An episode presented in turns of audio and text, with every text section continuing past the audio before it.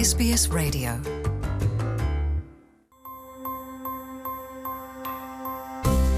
ይህ የ SBS ሬዲዮ ፖድካስት ነው። የሰፈራ መምሪያ መረጃ፣ ስለ አውስትሬልያ አኗኗር ሁነቶችና ታሪኮች በ SBS አማርኛ። በርካታ አውስትራሊያውያን ለኑዛዜ ጠቀሜታ ያላቸው ግምት አነስተኛ መሆኑን የምርምር ግኝቶች ያመላክታሉ። የመስኩ ተጠባቢዎችም ያለዕድሜ የማኅበራዊ ምጣኔ ደረጃና ብሔራዊ ማንነት ልዩነቶች ዜጎች ለቅርብ ቤተሰባቸው ኑዛዜ የማስፈርን ጉዳይ ቅድሚያ ሰጥተው እቅዳቸው ውስጥ እንዲያስገቡ ይመክራሉ። በ2015 የተካሄደ አንድ ጥናት እንደሚያመለክተው ከሆነ ኑዛዜያቸውን አጽፈው ያኖረው አውስትራሊያውያን በርካታ ንብረቶች ያሏቸውና በዕድሜ የገፉ ሆነው ተገኝተዋል። ይህንኑ የ2015ቱን ጥናት ተከትሎ ከሁለት ዓመታት በኋላ የዲከን ዩኒቨርሲቲ ፕሮፌሰር አደም አደም ስቲን መጠነ ሰፊ የሆነ ሰዎችን ያሳተፈ ጥናት አካሂደዋል። የጥናት ግኝታቸውም ግማሽ ያህሉ ተሳታፊዎች የኑዛዜ ውላቸውን ያላሰፈሩ ነበሩ። ፕሮፌሰር ስቲን ኑዛዜዎችን ቀደም ብሎ ላለማስፈር ሳንካ ከሆኑ ምክንያቶች ውስጥ የተሳሳተ ግንዛቤ መኖርና አጉል እምነቶች እንደሆኑ ሲጠቅሱ.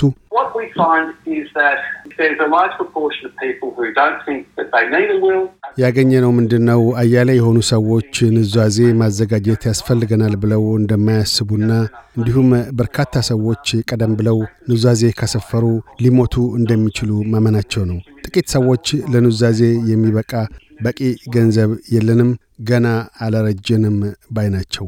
እኒህ ሁኔታዎች በስፋት በሰዎች ዘንድ የሚንጸባረቁ ሲሆን መጤ የሆኑ የማኅበረሰብ አባላት ዘንድ ብቻም ሳይሆን አንግሎ ሳክሰን ዝርያ ያላቸውም ዘንድ እንዲሁ ብለዋል።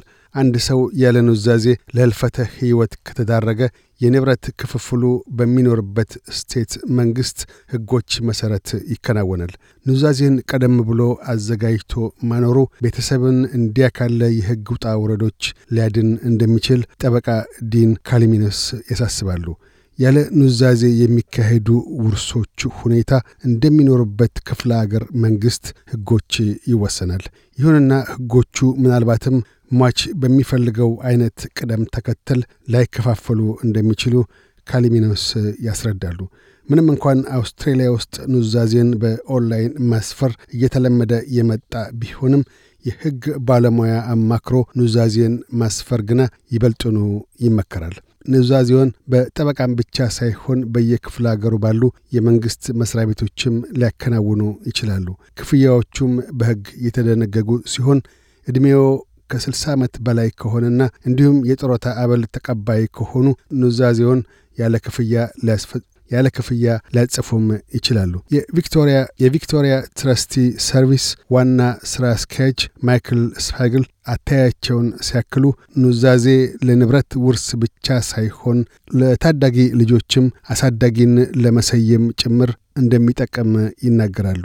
ይህም በተለይም አውስትሬሊያ ውስጥ ላሉና ዕድሜያቸው ከ18 ዓመት በታች ያሉ ልጆች ኖሯቸው ሌላ የቅርብ ዘመድ ለሌላቸው ወላጆች በጣሙን እንደሚጠቅምና ሊያስቡበትም እንደሚገባ ያሳስባሉ። አቶ ስፐግል በተለይ ባህላዊ አስተሳሰብና የአውስትሬልያ ሕጎች የተለያዩ ስለሚሆኑ ሰዎች በእጅጉ ሊያስቡበት እንደሚገባ ይመክራሉ።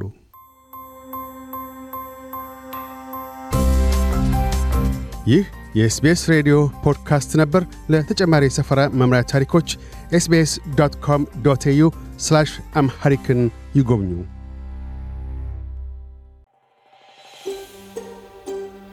Want to hear more stories like this? Listen on Apple Podcasts, Google Podcasts, Spotify, or wherever you get your podcasts from.